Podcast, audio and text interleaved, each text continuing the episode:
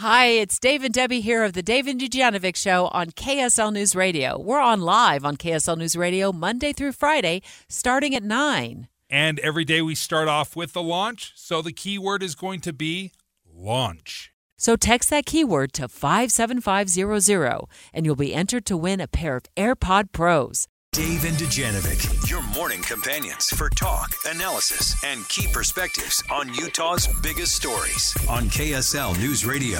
Eye on the Hill 2024. Special coverage with Dave and Dujanovic. If you have tried to make an appointment uh, with a behavioral health therapist, good luck. It's it's rough out there.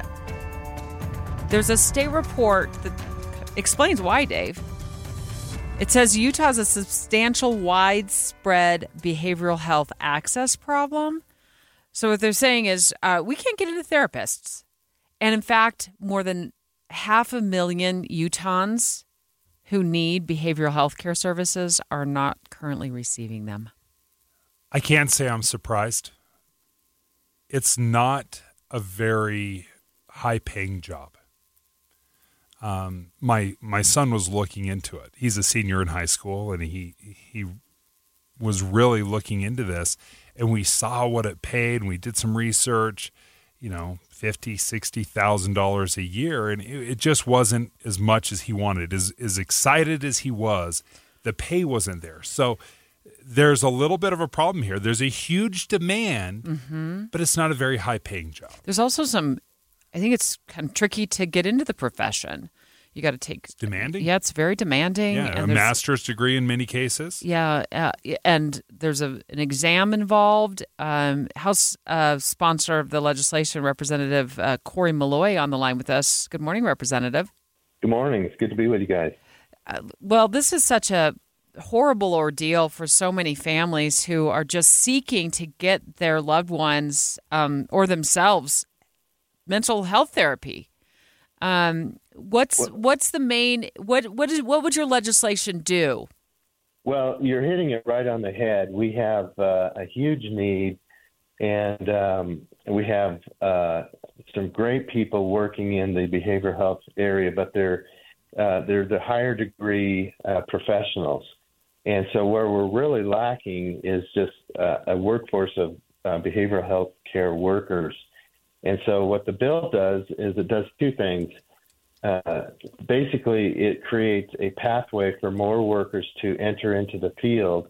But also, if you are, and we've created two new uh, lower, I, I say lower level, but important lower level positions that will kind of provide more healthcare workers, but also gives them a pathway to move up the experience and professional level, you know, into master's level and above. And so that's what it that's what it basically does. The bill uh, creates, and, and this was all based on research by the Office of Professional Licensure Review, who's been working on this for over a year, and they came back and, and made some recommendations for this policy that we're running, and uh, SB 26 is the bill number. But it, what it does is it creates two new positions: a behavioral health technician, which is uh, someone who can do a lot of the work that uh, a therapist currently would have to do um, without doing therapy work. So they're not authorized to do therapy, but they can do care coordination. They can help in navigating uh, patients to the therapist. Uh, they can help under general supervision uh, and information gathering. The other position that's being created is a behavioral health coach, which can do all the things that a technician could do that I just uh, talked about, but can also co-facilitate group therapy, but always with a therapist. In in some limited contexts, they can uh, draft and revise treatment planning. I, again, this is all under the direction of a therapist. So we're okay. not we're not trying we're not trying to create non-therapist therapists, but uh, providing more hands, more help to create that healthcare workforce that we really need in the state. Maybe this is an imperfect comparison, but it sounds a little bit like a nurse practitioner or a physician's assistant that is working directly under a doctor but can do a, a lot of the, the work that a regular doctor could. Is it is it akin to that? Yeah, it, that's a good analogy because, as you probably are well aware, the uh, on our healthcare side, we still don't have enough uh, medical healthcare workers uh, throughout the state. We still need to do a lot of work there, but um, we have a broader range of help, like you just described, and that's what we're trying to do is create that broader uh, uh, uh, group of workforce that can help with uh, behavioral health uh, throughout the state. We're speaking live with Representative Cory Maloy um, about a piece of legislation on Capitol Hill uh, that would open the door for more mental health options for therapy for um, Utahns who need it. We are we've got hundreds of thousands of Utahns who are looking for mental health care. They just can't find it because there's such a shortage. If you've ever tried to call a therapist in the last year or so, you know it takes a long time to get in.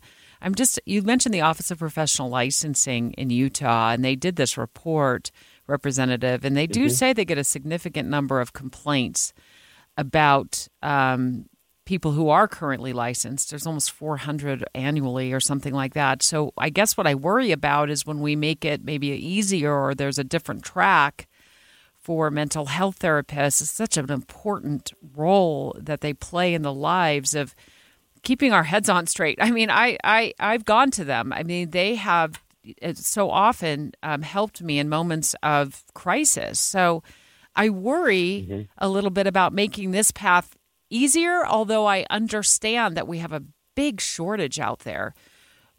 Are you concerned yeah, about that? uh, uh c- clearly, and that's the second part of this bill is the safe the safety element. And I think the most important thing to do to understand is we're not really making it easier. Everybody that needs to be a licensed professional uh, will need to still be a licensed professional. And so these new positions, they're going to be certified, cert- certification level, and working directly with licensed professionals. And so, but the other things that we're implementing in this bill is uh, direct client care hours and direct observation. So that's going to increase as you're going through these processes of licensure there's going to be there's going to be a need for more hours of actual client care under supervision and direct with direct observation.